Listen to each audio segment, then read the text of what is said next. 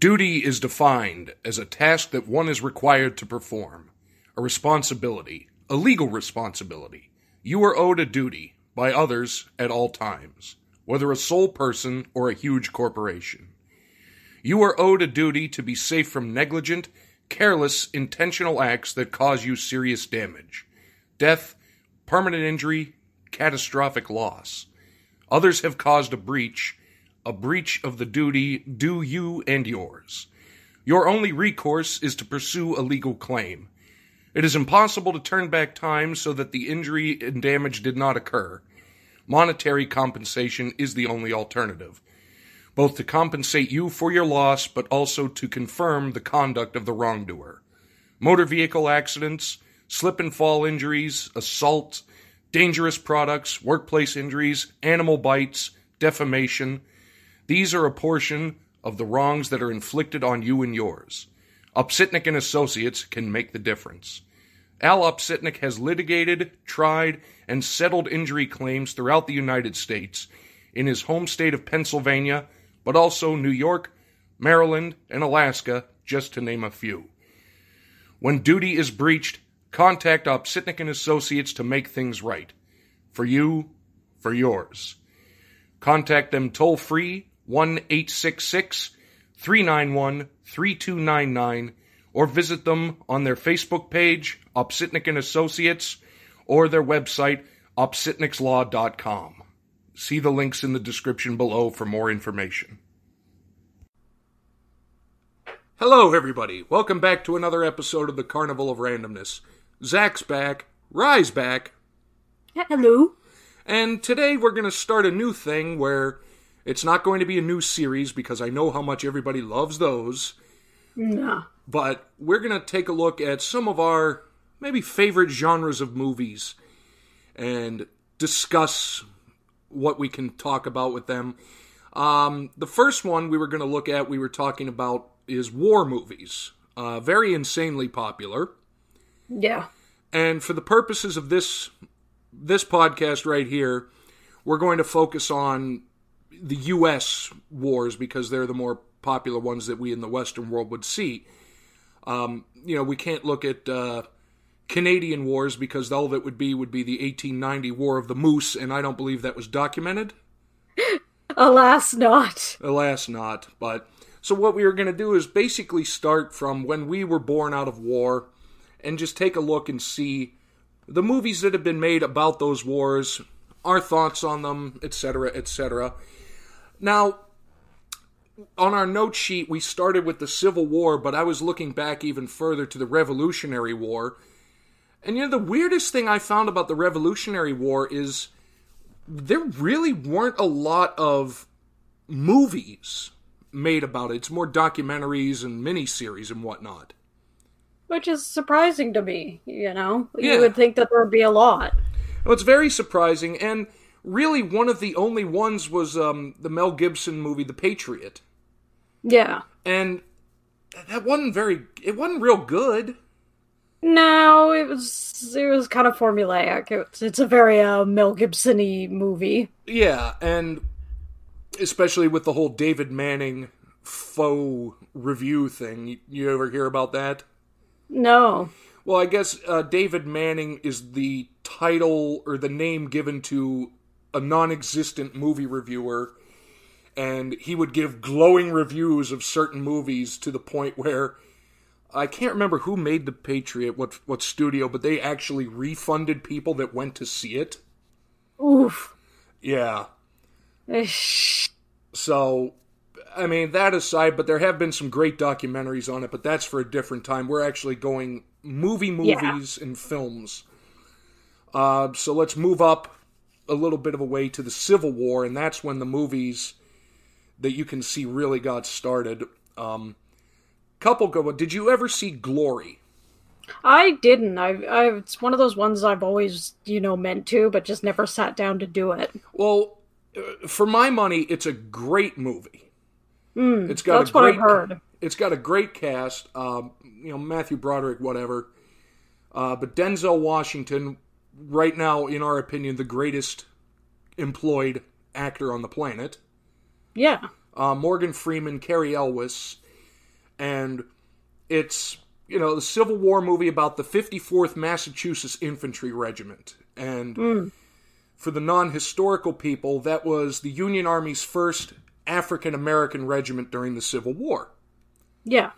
Um, and then, one, it was just an incredibly well done movie, very well acted because you got Denzel and Morgan, Yeah, exactly. you know. And then here's one thing that you, you always look at, and it's always a huge point of contention with a lot of people with anything war related, are going to be historical inaccuracies. Yeah. Well, and the problem is you can't really do a perfectly accurate, historically accurate movie Yeah. because it's kind of dry.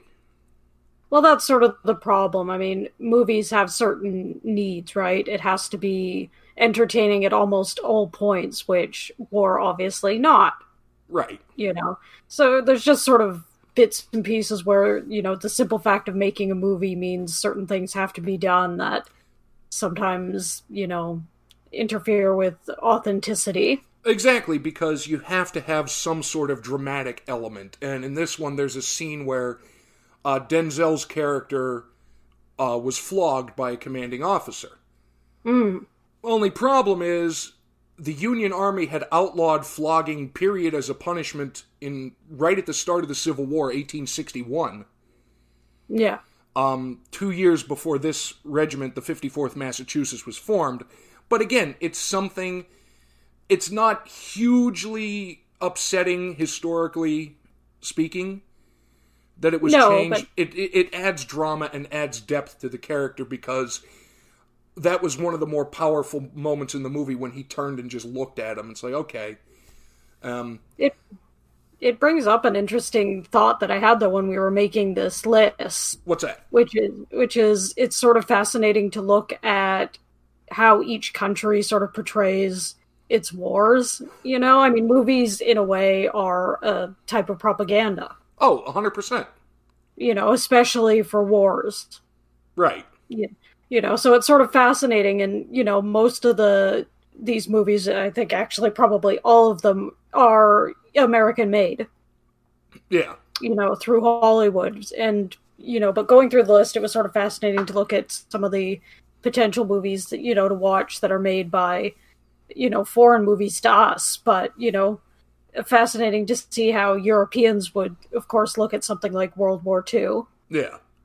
It would probably be quite different to how, you know, how we viewed it. Oh, absolutely.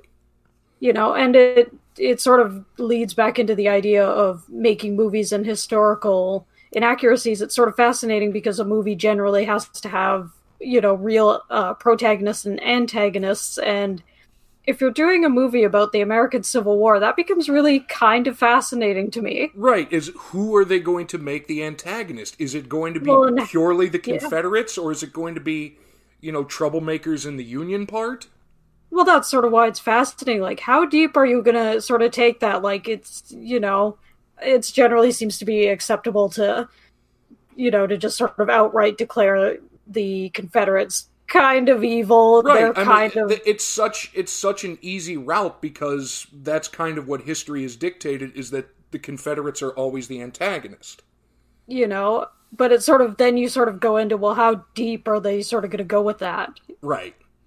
and i just sort of find that fascinating because that's sort of an aspect of you know the needs of making the movie but i think in that one sort of instance it just makes it even more fascinating Yeah. So you know because it obviously it's much easier for world war ii nazis are evil Well, exactly, because they were trying to take over the world, but really, in the Civil War especially, were they really evil? They were fighting for their own state. well that's it and you know regardless of how anybody feels about you know the time period or whatever they were americans that's the biggest thing they Exactly. were and there are were fellow several documented cases of border states where one brother joined the Union Army, one brother joined the Confederate Army, and they had to fight. Well, that's why it's so fascinating, right? Like that's the the interesting thing, you know. There is no re- there's no Darth Vader, you know. There's no Nazis to punch, you know. It's it was a war of America on America. So I think those movies can be kind of fascinating that way. Right, and that um, one of my favorite ones before we move on to the next one Mm-hmm. was um, you know was Braveheart, and in Braveheart it would it kind of shows that Robert the Bruce was the evil, but he really wasn't in history. He was actually on the same side as William Wallace, but they needed a villain. Exactly. So, so we're gonna uh, we have to go into this assuming there's always going to be some sort of historical inaccuracy. Yeah. There, ju- there just is. Yeah. Uh, but but I'm going to close it out. Glory, I think, is a fantastic movie. I think if you have any interest in the Civil War, you should check it out. Yeah. Uh, let's see what else Civil War wise. I mean, I looked at, I was looking it up, and Gone with the Wind made it, and I can see it. The only problem with Gone with the Wind was it was so damn long. Yeah, I remember watching it because I had a friend who was obsessed with it, and I fell asleep. I think about an hour in, and woke up, and I think it was still going. Yeah, it, it's just a very long movie, and you know, people can look at it for what it is, but you know, I just for me, not very good because just far too long, far too dry. yeah, I think that's that was pretty much how I felt too. Uh, still in the Civil War, Cold Mountain. Did you ever see Cold Mountain? I did not. See, again, another really good one. Um, acting wise, fantastic. And it was this movie when I watched it, I was like, oh my god, I did not know Renee Zellweger could act that good. I've seen clips of it, and it looks amazing. Yeah, and I think she won an Oscar for it, and I think rightfully so. But, um, very, very good movie. Mm. Uh, really good cast. Jude Law, who I'm a huge fan of. Nicole Kidman, who I'm a huge fan of. The music was incredible. I've got some of the Yes, soundtrack the score. bookmark. The score was insanely good. It really is. Even if you don't like the like the movie or the topic, just listen to the music. It was amazing. Right, and the whole point of it is, if you haven't seen it, it's it's based off a novel, as uh, quite a lot of these were. Uh, it's a Confederate soldier. He's wounded. It's near the end of the Civil War. He deserts, and he's going back home to be reunited with the love of his life. Hmm. Obviously, you know, I mean, spoiler alert. How can you really say spoiler alert when the movie's 18 years old? But you know, Yeah. the fact of the matter is it was civil war movie i thought it was very well done and it's a different it's a different point of view because what we were talking about earlier now you have you kind of feel sympathy for you know the confederate soldier Yeah. Which but is history tells us we shouldn't right yeah. but that's one All right. definitely goes Lincoln. oh lincoln i loved lincoln Yeah. I did too. I thought it was great. because it had the greatest actor of all time, Sir Daniel Day Lewis, Mm. As Abraham Lincoln. And I know one thing that people always complained about wow, he had a southern accent. Well, he was from Kentucky, don't forget. Yeah. You know, he was, yeah, uh, Illinois is the land of Lincoln, but Abraham Lincoln was born in Kentucky. So, Yeah. but besides Well, you that, know what? I'm sorry? You know what amuses me about sort of that one as well What's that? Is that now the sort of the two best portrayals of uh, the two best American presidents, Lincoln and Washington, are now both done by Brits. Which one are you giving the Washington one to?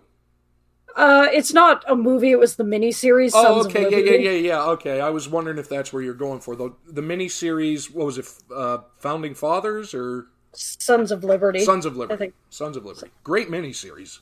It is. Uh, Jason O'Mara, I believe his name was, British actor. Yeah, and he did a fantastic job as George Washington. Although technically, Pete, you can argue historically, George Washington That's true. was British because there was no United States then.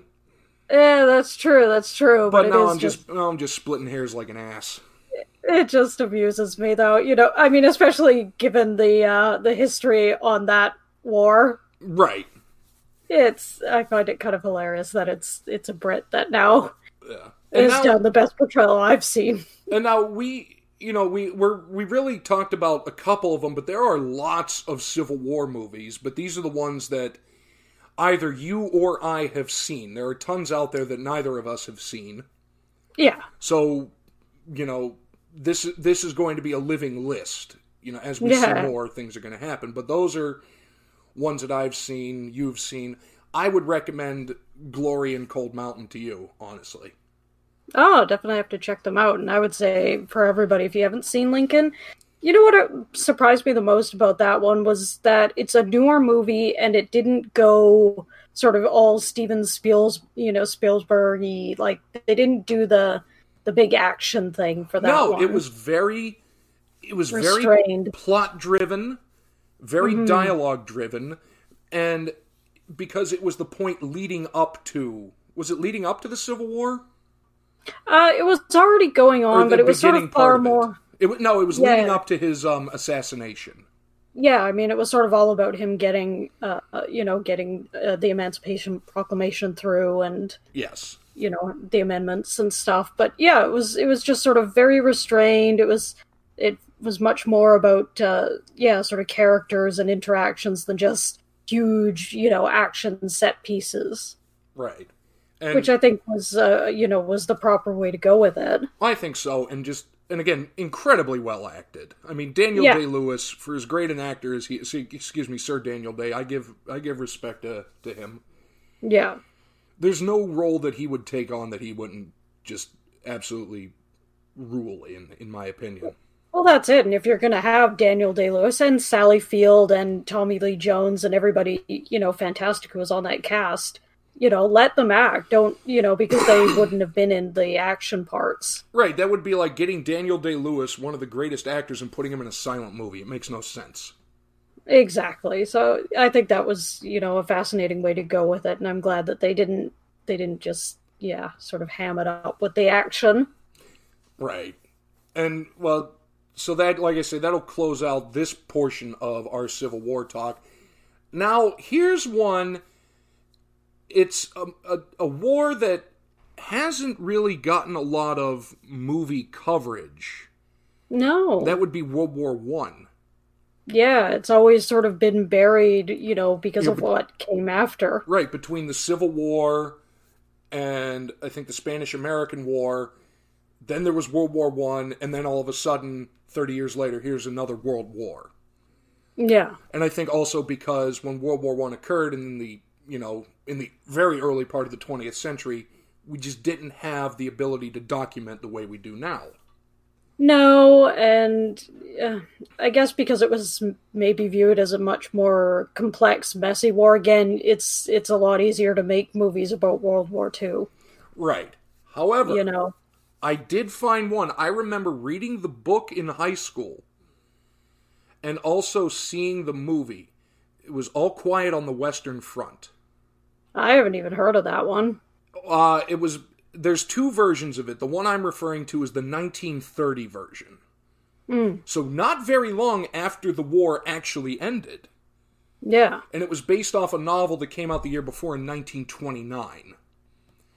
And here's the thing it's a war movie about being anti war. Interesting. It's very, very fascinating. And it basically it's it's from you know, it looks at like the German perspective. That's really interesting. Yeah, it's very good. Uh, just quick plot, impassioned speech about the glory of serving in the army, the German army, by the way, and ser- saving the fatherland. Hmm. Uh, on the brink of becoming men, the boys in his class, uh, led by Paul Baumer, uh, the actor, are moved to join the army in the new second company. And this is where it happens. They they were given this romantic idea of war. That Interesting. everything is going to, you know, we're going to, you know, save the fatherland, this and that, and then they get to war and realize that it is hell. Yeah, not much, you know, glory for the living. Exactly, and that's and that's all it is. It it starts immediately as soon as they get to um, the combat zone. The war is going on. You have shells, people dying, you know, fighting, shouting, guns being shot, and it's just a complete sensory overload for these kids who have just been trained, and it's like there is no more perfect example of anti-war movie than All Quiet on the Western Front. I firmly believe that. Uh, it's a very long movie. I think it was maybe close to three hours long. Hmm. Um, but just a very good movie and a very good book. Uh, All Quiet on the Western Front. It was uh, Eric Maria Remarque. Remarque? Neat. Remarque? I can't pronounce French. Yeah.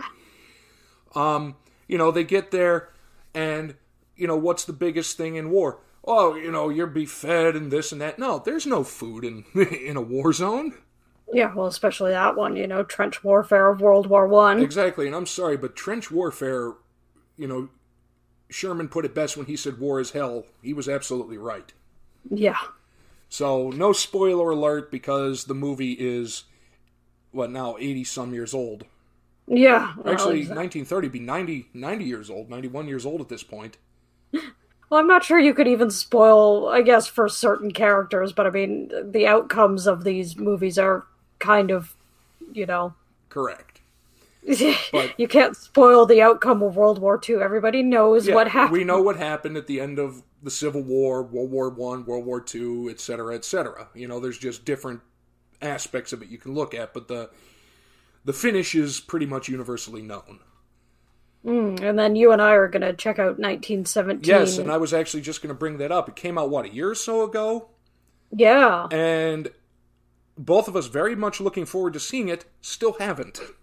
Yeah, I know. It was sort of I had a couple of opportunities and then just sort of didn't and and now I'm quite excited to check it out with you. Yeah, and because you know, again, there are some a good amount. There are some World War One movies out there, but really not as many as when we're gonna. Hey, look, a smooth transition to World War Two. Exactly. I mean, you talk about a you know very very movie made war. yeah. I mean, we have a, a long list, and that doesn't even scratch the surface. Well, that's it. I mean, I was going through lists, and they they actually had to like break down the Wikipedia pretty much by like World War II movies made in the you know the 40s, the 50s, like almost by decade because every exactly by decade has- decade and then by so many. then by event you know because i'm just Yeah. going to throw one out there i don't know if you've seen it but um uh, the bridge on the river kwai did you ever see the movie did not. very good movie and that is about one specific aspect Yeah. of world war ii the building of the burma railway by the british uh, pows Yeah.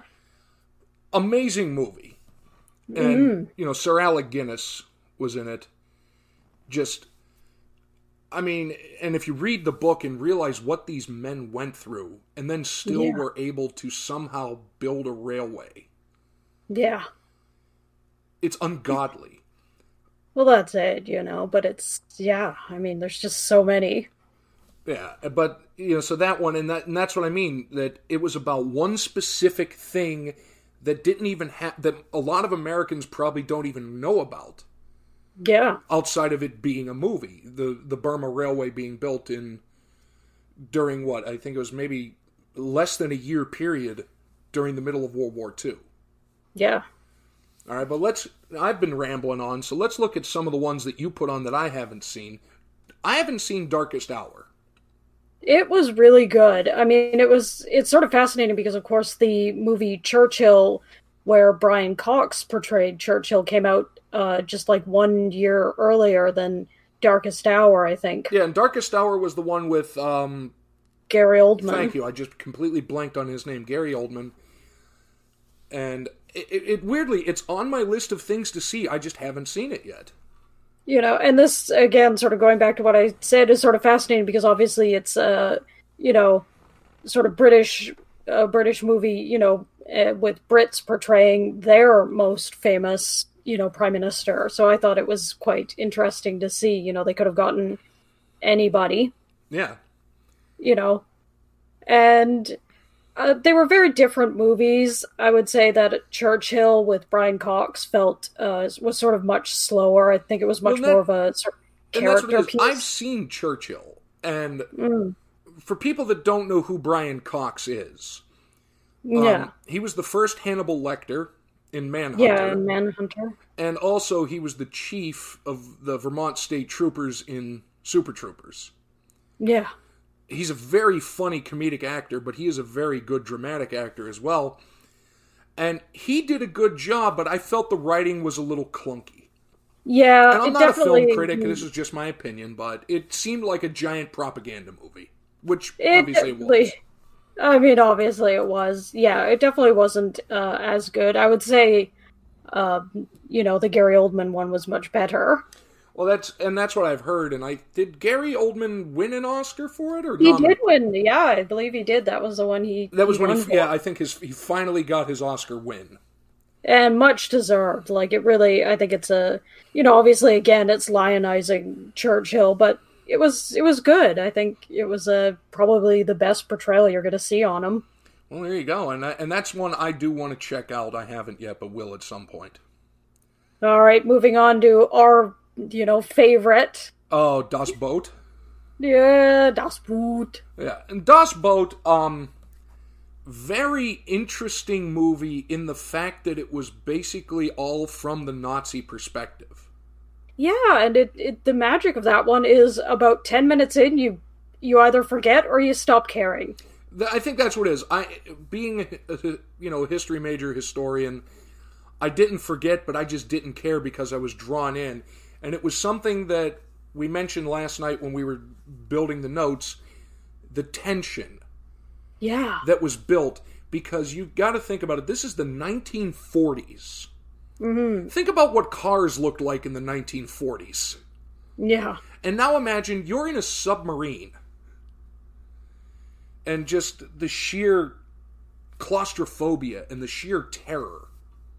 Yeah. And you and I were sort of talking about that. The fact that it was made, the movie itself was made during a time when you know they didn't have spe- uh, CGI, so everything had to be done practically. It was all practical effects and it was I mean, It's- you you watching the movie, you feel anxious. Yeah, so they had to be really sparing with, you know, sort of the the action and and it led to this amazing tension, you know, and suspense because most of their scenes really were just the guys standing around in the submarine. That's that's all Right. they could afford to do. and that and that was the cool part of it is, is because you know you know that World War II, especially from the Nazi side, was based on sub warfare, Yeah. but you didn't really. There was up until Das Boot came out, there hadn't been a movie that really looked at basically the camaraderie of the crews. No, and it was you know, it was just so fascinating and so well done and they've never made a better submarine movie and I don't think they ever will because it's pretty much perfection in every aspect. Yeah, and um, a big Anything shout out to the main star of that movie, one of my favorite German actors of all time, Jurgen Prochnow. Yeah. Just utterly fantastic.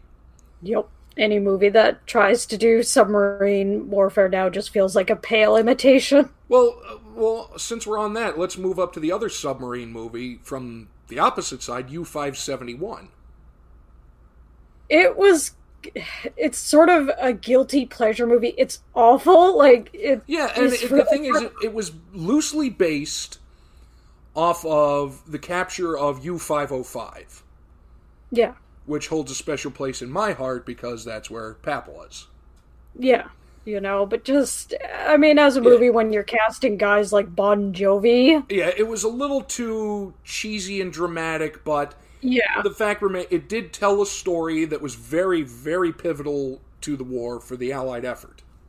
It definitely did. It's um I I suppose the best way you could sum it up is it felt very much like a PG thirteen retelling of war. Which, yeah, that's you know, basically what it is. it of is. It was like, it- yeah, a popcorny teen action movie, something that you could, you know, show to twelve year olds. right. It was kind of like um, kind of like a Hallmark Channel version of a of a war movie.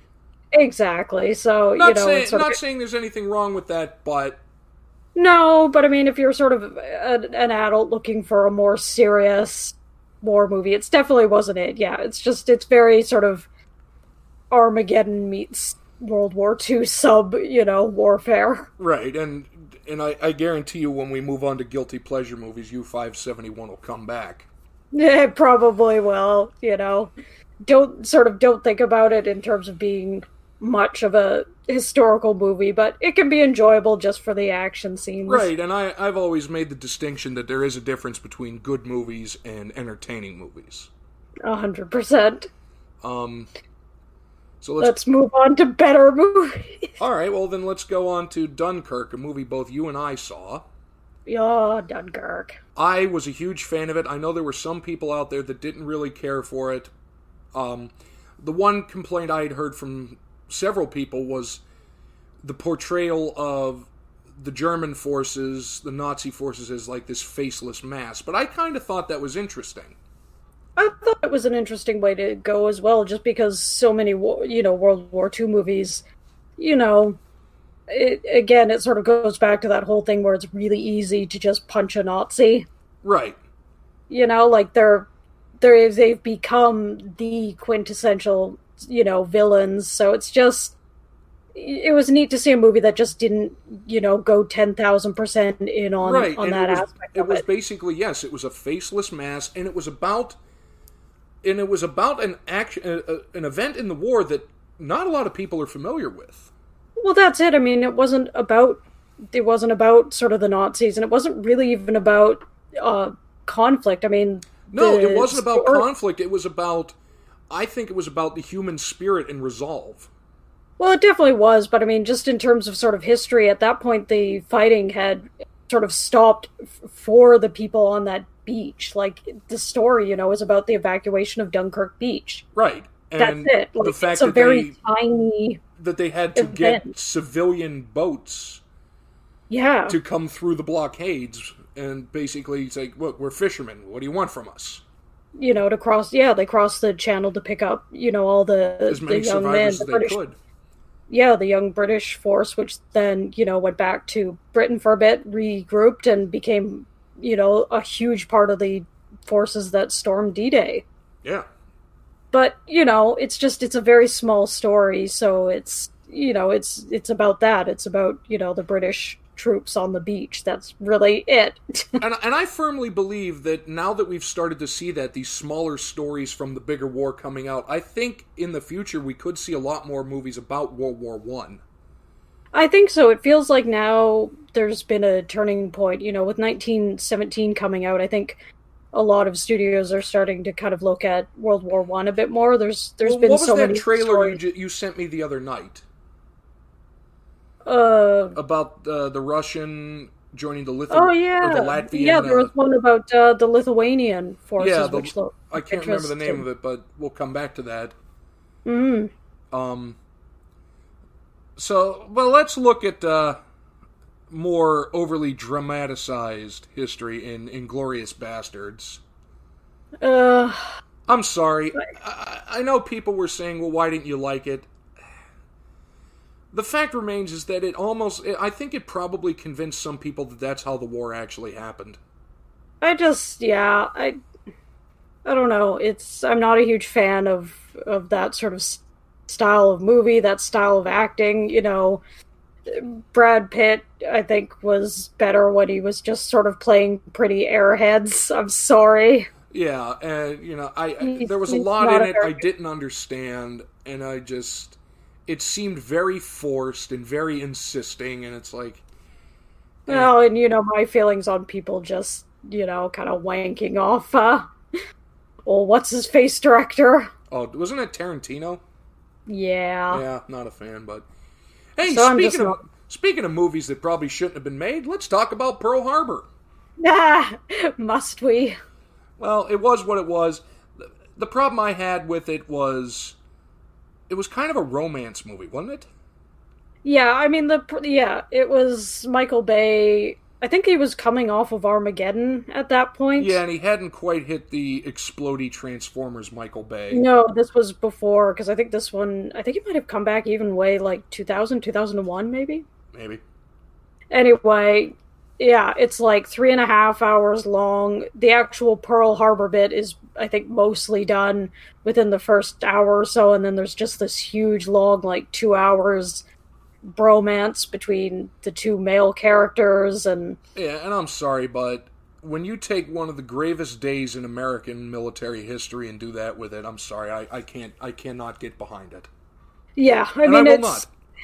it's it wasn't a good movie at all, which is sort of sad because I mean, if you like the sort of special effects, you know, they were obviously fantastic. Being Michael Bay, you know, lots of you know the big explosions, Yeah, you know, because that's what Michael Bay does, and he does it very well. but it just wasn't. Re- uh, it was ironically just not a movie that was really about Pearl Harbor, Yeah, it was Pearl Harbor in title only. basically. So meh. Yeah. Well, All right, Saving Private Ryan. yes, because we're still on World War II, because that's just how covered that that movie or that war is. And Saving Private Ryan, I really liked. It's one that I've come to like a lot more, you know. It was one of those ones where it just it was so popular and almost so unavoidable like it just kind of felt like the entire world just you know went absolutely gaga for it and so I kind of sat it out for a long time, Yeah, but then when you watch it, you're like, it is a good movie. You know. Well, yeah, and also because, you know, I think it came out either the same year or the year after The Thin Red Line, No, it's the same I year because it kind of overshadowed the Thin Red Yeah, Line, which I think was a It- maybe a better war movie. Well, that was sort of what frustrated me. I loved the Thin Red Line, and Oh, I did it basically disappeared into the you know into the ethos because Saving Private Ryan. Yeah, but then but then if you look at it, you really do have to give a lot of credit to Saving Private Ryan. It was a good movie. It definitely was. So I and it was an interesting story too. Yeah, you know, and obviously that uh, you know that intro is will again probably never be topped. No, I do not believe so. You know, so yeah, it's one that I've come to appreciate a lot more. But it was intensely frustrating to me at the time that like nobody that I would talk to had even heard of the Thin Red Line. Yeah. but everybody down to even like three year olds had heard of Saving Private Ryan. Well, to be fair, Tom Hanks is a great actor. Really, it's And, hard and not only that, he's a very big proponent of doing really good military history things. Yeah, You know, well, Band it was much more was of a of, was he was a big part of that. yeah, and it's a it was a much more sort of mainstream movie. You know, Yes. it's got everything. I mean, it's it's big action. It's Steven Spielberg. It's Right. you know, it's everything that a big theater movie th- theater release you know should be. Whereas Thin Red Line, not so much. yeah. You Now, know, very slow, very cerebral. Right, and very. It's kind of like war. Very, very slow, very cerebral, and quite terrifying. Yeah. Now, next two I want to talk about kind of kind of are related in my mind because they're more uh, biopic or biopic, however people want to pronounce it. Yeah. Uh, Schindler's List, Nah. which is just an incredible movie in every single aspect of it being a movie. Yeah. Uh, I mean, Liam Neeson, just fantastic. Yeah. Uh, ben Kingsley. Ben Kingsley, and uh, the story is, you know, you should know the story by this point. Let's put it that way.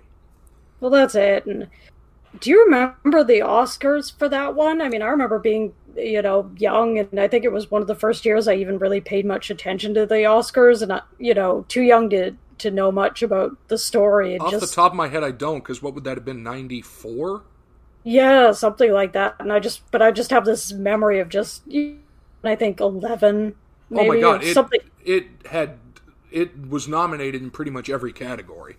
and it won basically everything, And and, rightly so. But but it was just sort of fascinating because I just have this memory of just you know Schindler's List, Schindler's List. Just it just swept the awards, and that was one of my first memories of of watching an award show. Yeah, and then you watch it, and then you feel really, really oh, sad. Oh yeah, you feel really terrible for about a week after. Yeah, there's certain movies that really get to you with that, and that movie was one of those like, oh my god, what's wrong with us as a species? Basically, you know, but you know, I mean, I think that was the the better Spielberg movie. Oh, I I wholeheartedly agree. That was just incredible. Um, and then which was the other one you were going to go to? Hacksaw Ridge. I still haven't seen it. Again, it's sort of like I keep sitting down and then just don't. I don't know why. I just haven't. I like Mel Gibson more as a director than an actor, but I just haven't sat down to Yes, watch it yet. I do too, and this is the movie that really sealed it for me because of I think how good it was and how good the casting was. And on top of that, the story is incredible. I'd never heard the story. I don't think most people had. Yeah, of Desmond Doss. Yeah, Desmond Doss. He was a pacifist. He was a conscientious objector. Mm-hmm. Uh, because I think he was what the hell was he? Seventh Day Adventist. Yeah. Some religious uh, group that was very passive and nonviolent. Yet he still joined the war, refused to carry a firearm, and, And won the won the Medal of Medal of Honor. Honor. Yep. and what he did was nothing short of amazing. It really, you know, just knowing it from the actual historical perspective, I mean, it was. And from everything that I've sort of seen, the clips and everything, I mean, it, it looks amazing. I think Andrew Garfield was amazing. I mean, he was coming off of, I think, Spider He was Man. coming off Spider Man, and then he gets in this, and he's nominated for Best Actor. Unfortunately, he didn't win. No, but it was just an incredible thing to see because he kind of flunked out as Spider Man. He was just sort of a an awkward, lame portrayal that everybody kind of quickly forgot and then wrote him off as an actor. You know, you kind of get one big mainstream shot, and if you tank, you kind of go back to really low projects. So he kind of lucked out getting this role in Hacksaw Ridge. Yeah, I mean, it was nominated for one, two, three, four, five, six, six Academy Awards. Mm. Won two of them. It was nominated for Best Picture, Best Director, Best Actor, Best Sound, Editing and Mixing, and Best Film Editing. Uh, it won for Best Sound Mixing and Best Film Editing. I mean, it was just, and it's a story that more people need to know, in my opinion. Yeah. And oh, and for the record, uh, Desmond Doss actually he died in 2006. Yeah. So he was awarded the Medal of Honor, did not perish in the war, went on to live a very full life. Um, just just an incredible story and a man that I think more people should know about. and then we we didn't sort of find any any movies that either of us had seen about Korea, so I guess we'll skip I was thinking about that and real quick. Mm. The only, I mean, there are some about the Korean War. A lot of them were made in Korea. Yeah, Um, but I don't know what. Maybe because at the time it was classified as a police action rather than a war. well, and again, it just sits in that awkward period where you know there was sort of Yeah, these two much bigger wars right, and, you know, around the, them. the Cold War is going on at this point. Yeah, You know, so the Americans are shoving against the Soviets and communism, and then the Korean conflict. Because that was another thing they called it at the time, the Korean conflict. yeah, But have you are you familiar with the TV show MASH? yeah, of course. Well, they they made a movie about it, Mm. and it was you know Korean War about a mobile a MASH unit, Mobile Army Surgical Hospital. It's more of a comedy, Yeah, which is why I didn't kind of put it in here, but it's still is a pretty decent representation of especially the Americans' opinions and feelings on the Korean War. mm. And I Well, think, that's- ironically, the TV show actually lasted like what two and a half times as long as the actual Korean War. yeah, exactly. Well, that's why you know the next one's kind of fascinating to me. Oh, Vietnam! Oh God, there's quite a few Vietnam movies. We narrowed it down to just a couple. Uh, obviously, I think the biggest one, uh, the Stanley Stanley Kubrick classic Full Metal Jacket. Well, of course, you know, but again, especially for me, you know, being Canadian, it's it's sort of fascinating to see now, um, you know, American feelings on really possibly your most divisive war. I think so, yeah, and that was the one that you know we. It, the opinion of the people that served in it has changed drastically over the past several years. But when they came back from Vietnam, mind you, they were drafted and sent to Vietnam. They didn't. Not a lot of people volunteered, but they were looked at as war criminals. Well, that's it. I mean, like it was just such an unpopular war. It It, was really one of the was. first. It was one of the first where there wasn't really a decisive victory. I mean, coming off of something like World War II, and even then something like Korea to go to Vietnam and and all the carnage and then not really have anything to show for it at the end. Right, and that's the thing. What really came out of it positive? Not much. You know, it's just it's really fascinating to me that it sort of feels like because most of the movies we have were I think all of them actually were 1980s. Um yeah, well I think uh, Apocalypse Now which has come comes later was that the 80s or was that late 70s? Uh, no, it was 79 and The Deer Hunter was 78. So, but still, So you're, you're- looking late 70s and the 80s. Like Platoon came out in the mid 80s. So not long after the end of the war, and yet it feels like they like the opinion had already almost turned completely around. You know, Yeah. by that by that point, you know they're making movies like that where, you know, just sort of dark, kind of admitting to the utter sort of futility of of what was going on. You know, And fighting I think for the one that speaks most about that is The Deer Hunter. yeah, sort of fighting for a hill. You win the hill, and then Right, you, win the hill and then they take the hill, then you fight for the hill, and then what I think is interesting is the deer hunter actually looked at them coming back Ah, and just how drastically altered, you know, their lives were because of you know, Yeah, what literally the atrocities of war. Mm, And it was just it was brutal. And that, you know, the infamous Russian roulette scene yes. that you know that caused a lot of anger for a lot of people when that actually was aired No, yeah. And But- Apocalypse Now, of course, iconic. oh iconic the horror the horror Uh, but again you know but that shows the men, the mental instability that a war like that can cause you know with colonel what was it colonel kurtz was brando's Yeah. character Do you know anything about the making of that? no but since brando was involved i'm going to assume there was lots of calamities Well, that's it. I mean, ironically, sort of that and the island of Dr. Moreau have become almost, you know, more infamous for the behind the scenes just insanity. yeah And Apocalypse Now was was like that as well. You know, they were trying to shoot. I think it was shot entirely in the Philippines.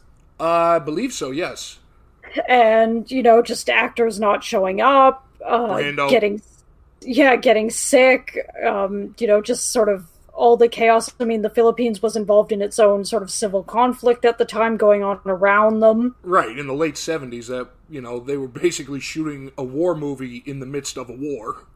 And you know francis ford uh, said you know that he he lost like a hundred pounds nearly went insane Yeah, uh, and that, thought about but, Hmm? I mean, if you look at the message it was trying to get across, it definitely, it definitely got across. yeah i mean yeah i think the i mean as horrible as it is that people you know the the crew and the cast had to sort of go through all of that it probably helped the portrayals a little bit And on top of that, you look at the cast. yeah Like, holy God, you had Brando, Duvall, Martin Sheen, Laurence Fishburne, Harrison Ford, Dennis Hopper. yeah I mean, that that's a hell of a powerful lineup right there. unsurprisingly hopper and brando did not get along Well, who did no? Of course not. Who did Brando get along with besides a buffet? No there's that and hopper was kind of the same way didn't get along. Yeah, he was a little difficult to get along with. I've heard, but they were. So you had these- but to had- to their credit, they were both really good actors. yep so that was sort of fascinating But that one, I mean, just you look at the because the whole point of the movie was Colonel Kurtz Brando yeah was accused of murder, and basically the army had deemed him insane, and they wanted to get him out of there. Yeah. You know that between that and the deer hunter that right there is literally the poster for why we needed to help these veterans coming home. Yeah. And why it's good now that the the veterans coming back from today are able to get help they need because a lot of the Vietnam veterans were not able to. No, they just were basically told, you know, to go away. Nobody wanted to hear about it. Yeah, it's like you know they would just be walking, trying to get on with their lives, and people would just scream out "baby killer" and throw things at them. It's like you know what? Hmm. They didn't want to go there. But Well, that that that is a an idea. That is a statement for a whole different thing. But All right, moving on to the War on Terror.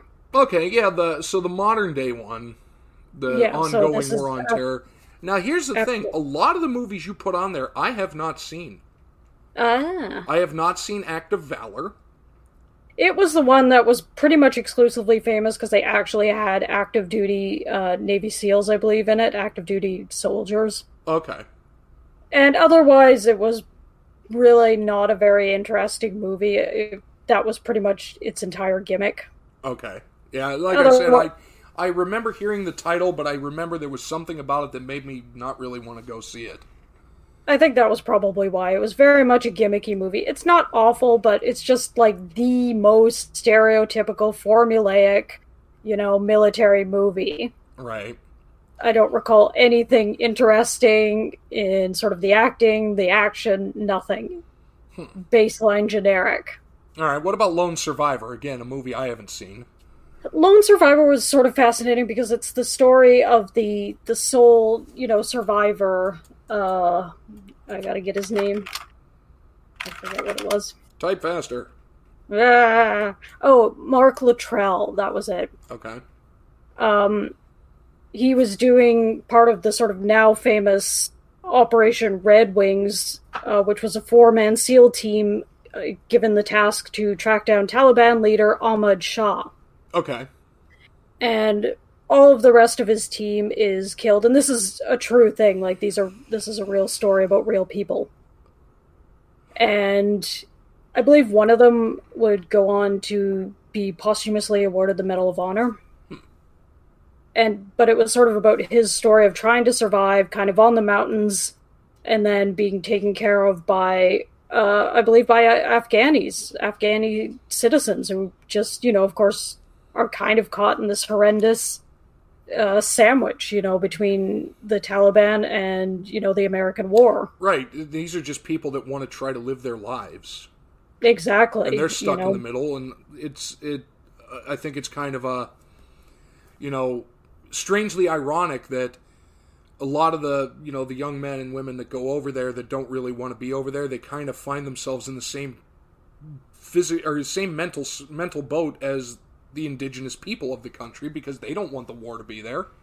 Well, exactly. So it was sort of it was kind of fascinating. It's it's Mark Wahlberg, but he wasn't bad. You know, he, he wasn't bad at all in it. It's not like the world's most amazing movie or anything, but you could do worse. It's sort of an interesting adaptation of an interesting little sort of small, again, sort of the Dunkirk thing, the small story about kind of one guy. Right. And I, I, I and I like those. Those are fascinating to me. Uh, Hurt Locker, uh, Eh. I, there, you know, it's kind of one. Again, I think it's sort of, it's a, it's much more of a, a movie than sort of a good war portrayal. Like I've heard a lot of people, and even a lot of veterans, kind of hate the movie. That's what I've heard is that a lot of veterans were like that. These people have obviously never even tried to read about warfare. Because it mostly follows uh, an, a bombs expert, EOD, I believe they are, Yeah. uh, explosive ordnance. But kind of, it's the it's the you know the sort of the lone wolf, the alpha dog. He just does what he wants, which you know, obviously in any military setting, that's not what happens. No, that doesn't fly in the military, but you know, No, for the purposes of especially in- drama and Bradley Cooper. Yeah, especially when you're dealing with you know explosives. Like you're not just gonna yeah, you, you you know. can't go rogue and be like, oh, watch this. No, So, you you know, beyond anything else, it just, eh. yeah, and it was one I watched it. Uh, I really didn't care for it personally, but what are you gonna do? Exactly. All right, The Messenger. Don't know anything about it. Uh, The Messenger, it was sort of fascinating. It was a 2009 film. It has uh, Ben Foster in it. Most people would probably know him from his tiny portrayal as Angel in the X Men movies. Oh, the that guy. X-Men. Yeah, Oh, and I then he- didn't didn't even know who that was.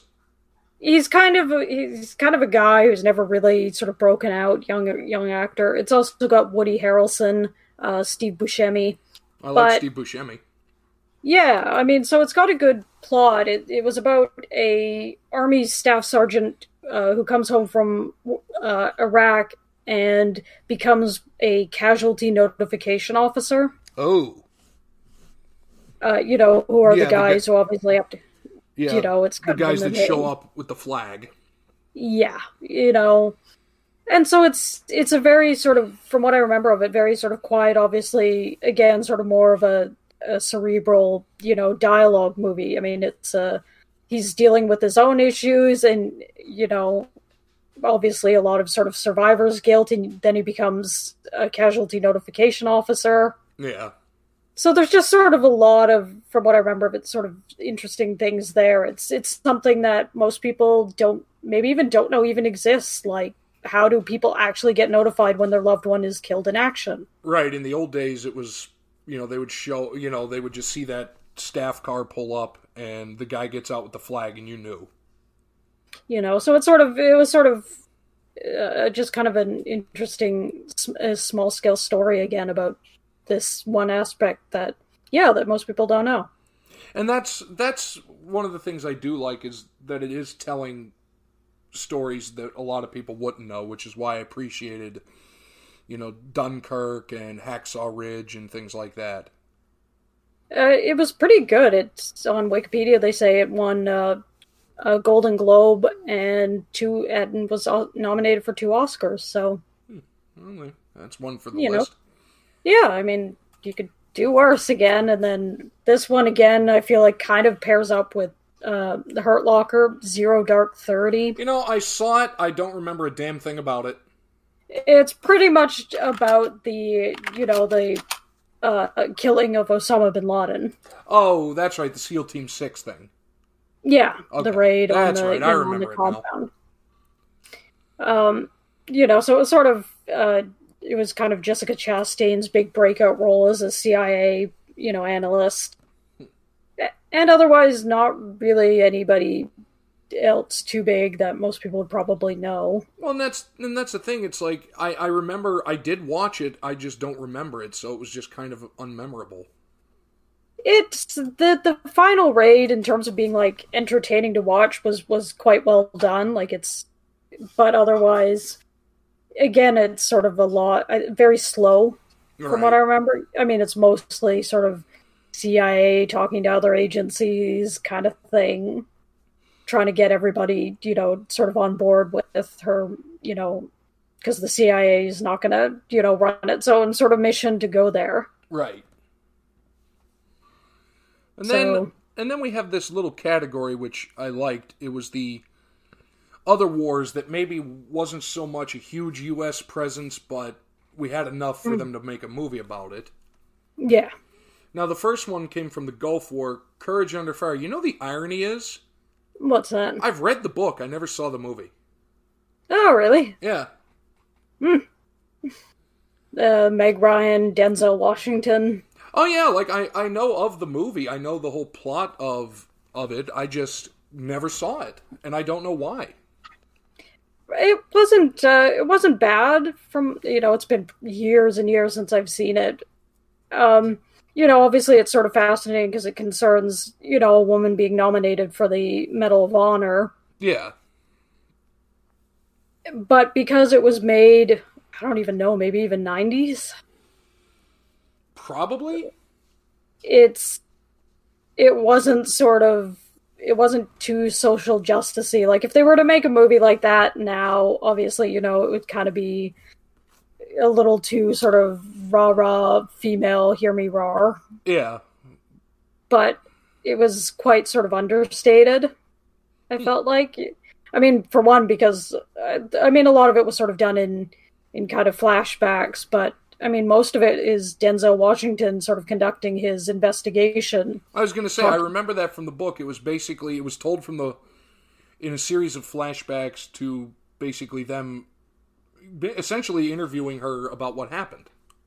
Well, her crew, because she dies. Or Oh, that's right. Yeah, I was talking about the crew and just all the different points of view. That there were the you know the bitter guys like oh she screwed everything up. You know she's a traitor. This and that. Mm. But it was I mean it was a it was an interesting book and I it's a movie I definitely would would watch. I just I think it's haven't. worth, yeah, I think it's worth you know checking out, especially yeah because it sort of is more understated. All right, Savior. Don't know anything about it, but it was during the Serbian War.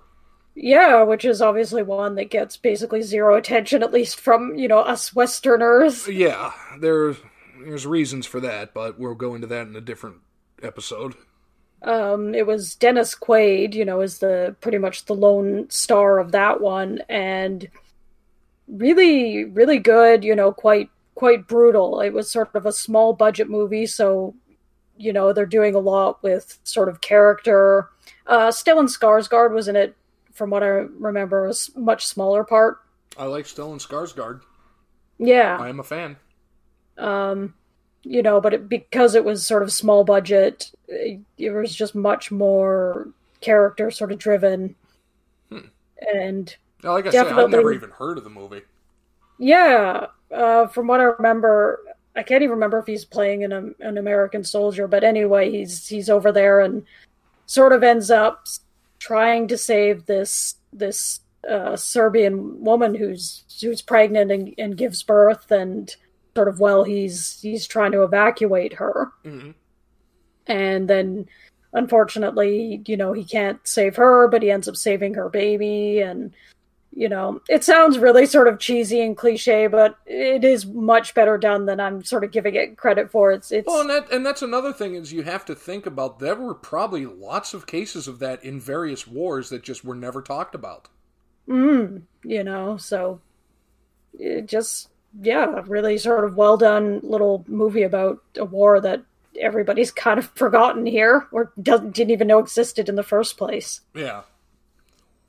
Speaking all of right that, and the one I added, uh, Black Hawk Down, that was um, during the very very small, mind you, U.S. involvement in the Somali Civil War.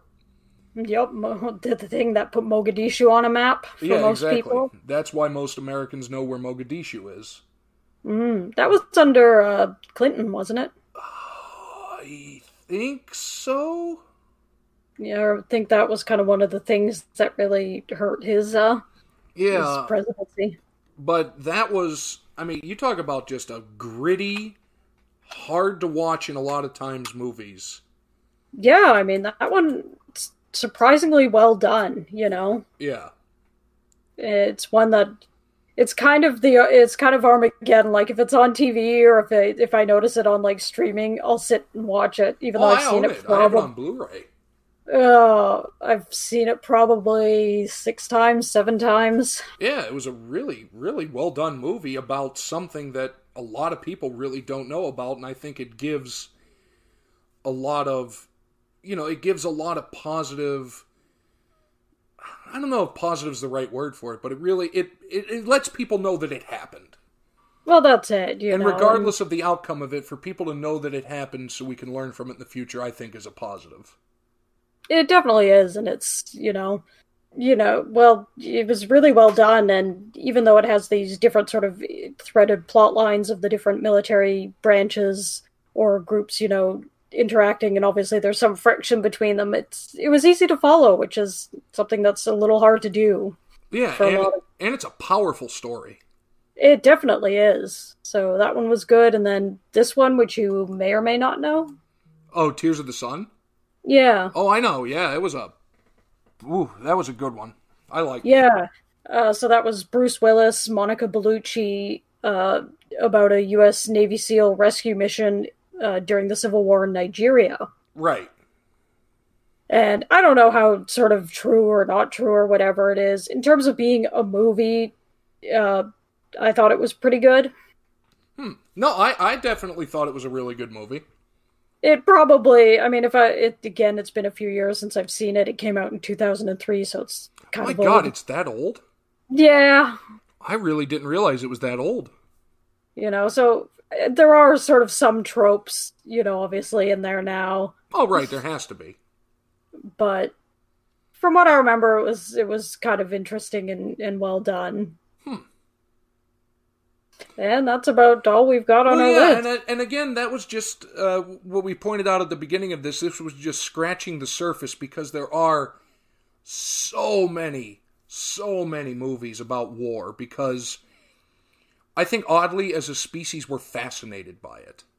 Well, I think so, and you know, again, it's you know, it's a form of both sort of propaganda and maybe even in a weird way, sort of therapy. I mean, it's kind of our way of of dealing with it after the fact.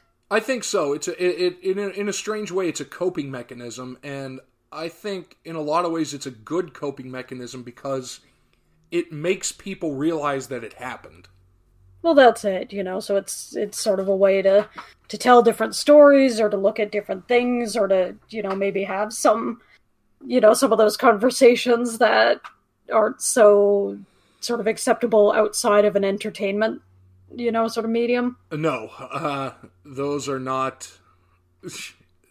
there, a lot of these movies are not dinner time conversations. Let's put it that way. Exactly, that's the best way to put it. you know, um, Black Hawk Down, Full Metal Jacket, Yeah, uh, Schindler's List. Not exactly you're gonna ta- something you're gonna talk about in mixed company over dinner. exactly. So you know they serve an interesting interesting purpose. They absolutely do, and honestly, I'm I'm kind of glad they exist. I hope there there will be more of them. Mm. Um, but you never know. And again, this is just from the birth of America perspective. Yeah. You know, because All right, here I got one for you. what's that? If you had to pick one movie on this list to tell people to watch, Oh Jesus. All right, let me ask you this. What is my what would be my reasoning? ooh, that's a good question. Uh, Like what what is my goal in in having them watch it? What do I want them to get out of it? Uh, let's say it's somebody who maybe just doesn't really watch sort of war movies. Maybe they're kind of just it's something they're not really interested in. What would be a movie that maybe you'd pick that you'd hope would show them that war movies can be really good? I'm going to need a minute. What would you pick? Das Boot. Das Boot? Yeah. Yeah, 100%. I mean, no shame to any of the other movies, uh, but I just, because even though, you know, it has the ending, you know, that it has, there's not a sort of a happy ending. Right. I think, especially for if you're looking at somebody who maybe doesn't watch war movies, especially if they're reluctant because of violence, then I think that's a good one because there really isn't, like, it's not a gory movie. Um if that's the case, I would say Hacksaw Ridge. Yeah? because you think about it, you have somebody that without resorting to violence, not even picking up a rifle when he is under fire, Mm, true. saved the lives of so many human beings and did it all while not compromising his own values and integrity. There you go. Um, and again, it was just, it was one of those like s- stories you see about it, and like, my God, I have not done anything in my life. But Yeah. I would say either that, or if I, you know, or if I want, if it's somebody that has that romantic idea of war, that how could it be bad? Then I would show them All Quiet on the Western Front, Hmm. because that's why that movie was made. Yeah. Alright. It was made to say, war isn't pretty. Here's what war is, and look what it does. Yeah, indeed. But this was kind of a heavy one for the first episode when we talk about movies. Hmm. But good news, fans, on the horizon. We've got some good uh, ideas lined up. I think the next one we may want to do is uh, how about some good old cheesy 80s action movies? There, there you go. Because those are always fun, and there, we have a lot of thoughts on that. So, uh, if anybody out there, did, what did we miss? What do you like? And please, if you have like a good Revolutionary War movie, Korean War movie, or any other war movie, because again, this was just U.S. I mean, you can go back through history. You know, there's war movies from the beginning of time, essentially. Yeah. But for our purposes, what's a good Korean War movie? I'm curious to know. Me too. I'd love to know. So, for that one, I guess we're going to end this one. So, thanks for coming back. Um, you have any parting thoughts, closing thoughts, remarks, problems, I issues? got nothing. Nope. Nothing? Nope. All right. Well, for the carnival, this has been Zach and Rye, and we will catch you guys later on.